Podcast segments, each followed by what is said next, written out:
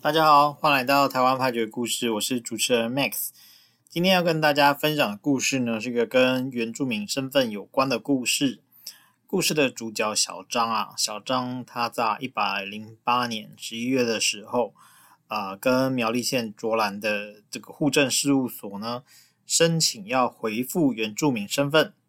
可是呢，这个呃户政事务所啊，审查之后就认为说，嗯、小小张你你的父亲啊，并没有具有原住民的身份啊，你的母亲也没有原住民的身份，所以呢，小张你从来就不是一个原住民啊，你从来就不是原住民，就没有所谓回复啊，或者是取得原住民身份这样的问题。所以呢，就拒绝了小张的申请。小张呢就不服气，于是他就呃走这个行政诉讼的程序，他就打到了这个行政法院。他在起诉的时候啊，主要就是主张说，呃，他的呃奶奶，我就是他爸爸的妈妈，好，叫做新渊阿丽。那他根据这个日据时期的户籍登记资料啊，他在种族记载的部分是写生，好，那就是生番啊，或者是高山族原住民这样子的意思。呃，那他就认为说，依照这个原住民身份法第二条啊，他呢是这个新渊阿丽好的直系血亲、卑亲属、二亲等。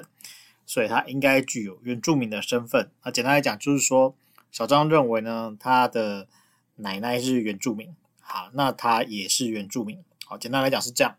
啊，可是呢，这个户政事务所就说，呃，虽然说就是呃，新渊阿丽哦，他确实是原住民，没有错。可是呢，呃，她的丈夫啊，就是新渊阿丽的丈夫，哦。他的在日据时期的户口调查簿种族的记载是福，哈，就是呃福州玩的福，他不是不具有原住民的身份，而这个他们的孩子啊是从父姓，好，所以就是从父姓是姓张啊，那就不具有原住民身份，而这个呃就是小张的母亲啊，她也不具有原住民身份，所以呢，呃，这个户政事务所就是说。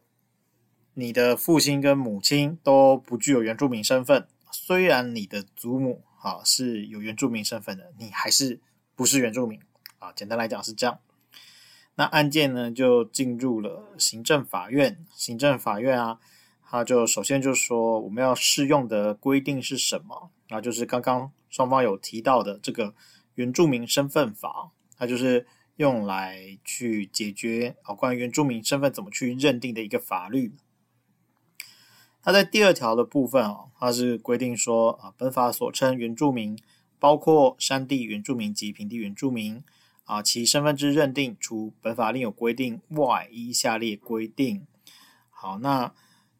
这部分呢，呃，就是有写说，像是台湾光复前啊，你的原籍是在山地行政区域内啊，户口调查簿哦、登记本人或是直系血亲尊亲属是属于原住民的。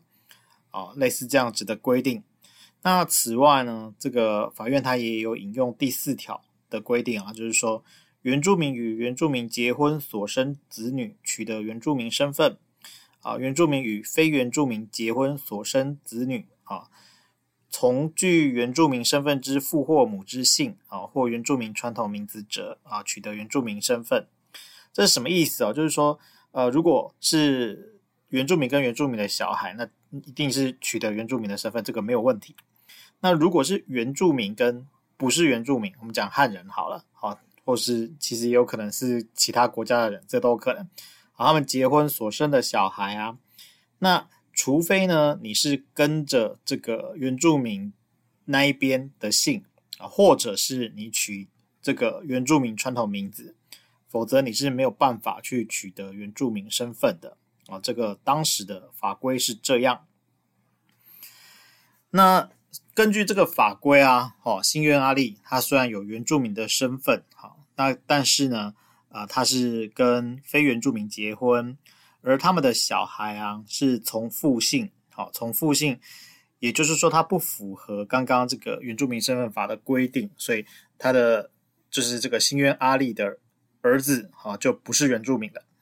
也因此啊，这个我们故事的主角小张呢，他的父亲好就也就不是原住民了，所以他也跟着就不是原住民。那呃，这个法院呢，就接着去说啊，好，哎，虽然呢，就是说，呃，因为这个原住民身份法是比较晚才订定的法律，所以才会有这个从母姓啊，或者是这个要可以取原住民传统名字这样的规定啊。可是啊，哎，如果我们在比较早期来看的话，其实都是根本就没有从母姓这样子的可能性，那也没有。去取原住民的传统名字来登记的可能性，呃，所以这个法院说，虽然啊，就是说，呃，这个现行法呢是没有考虑到这个状况，好、那他可能也觉得不是很合理啊。可是呢，这个是属于呃要不要修法的立法政策上的问题啊。那既然法律的规定哦就是长这样，那你这个。这个小张，你的父亲确实就不具有原住民身份，好，依照现行法规，好，他适用的结果是这样。那你依照法律就是没有办法去取得原住民身份啊，所以呃，他就认为说，小张你没有办法跳过，要从姓的规定，那直接就说你的祖母是原住民，然后你就说你是原住民，所以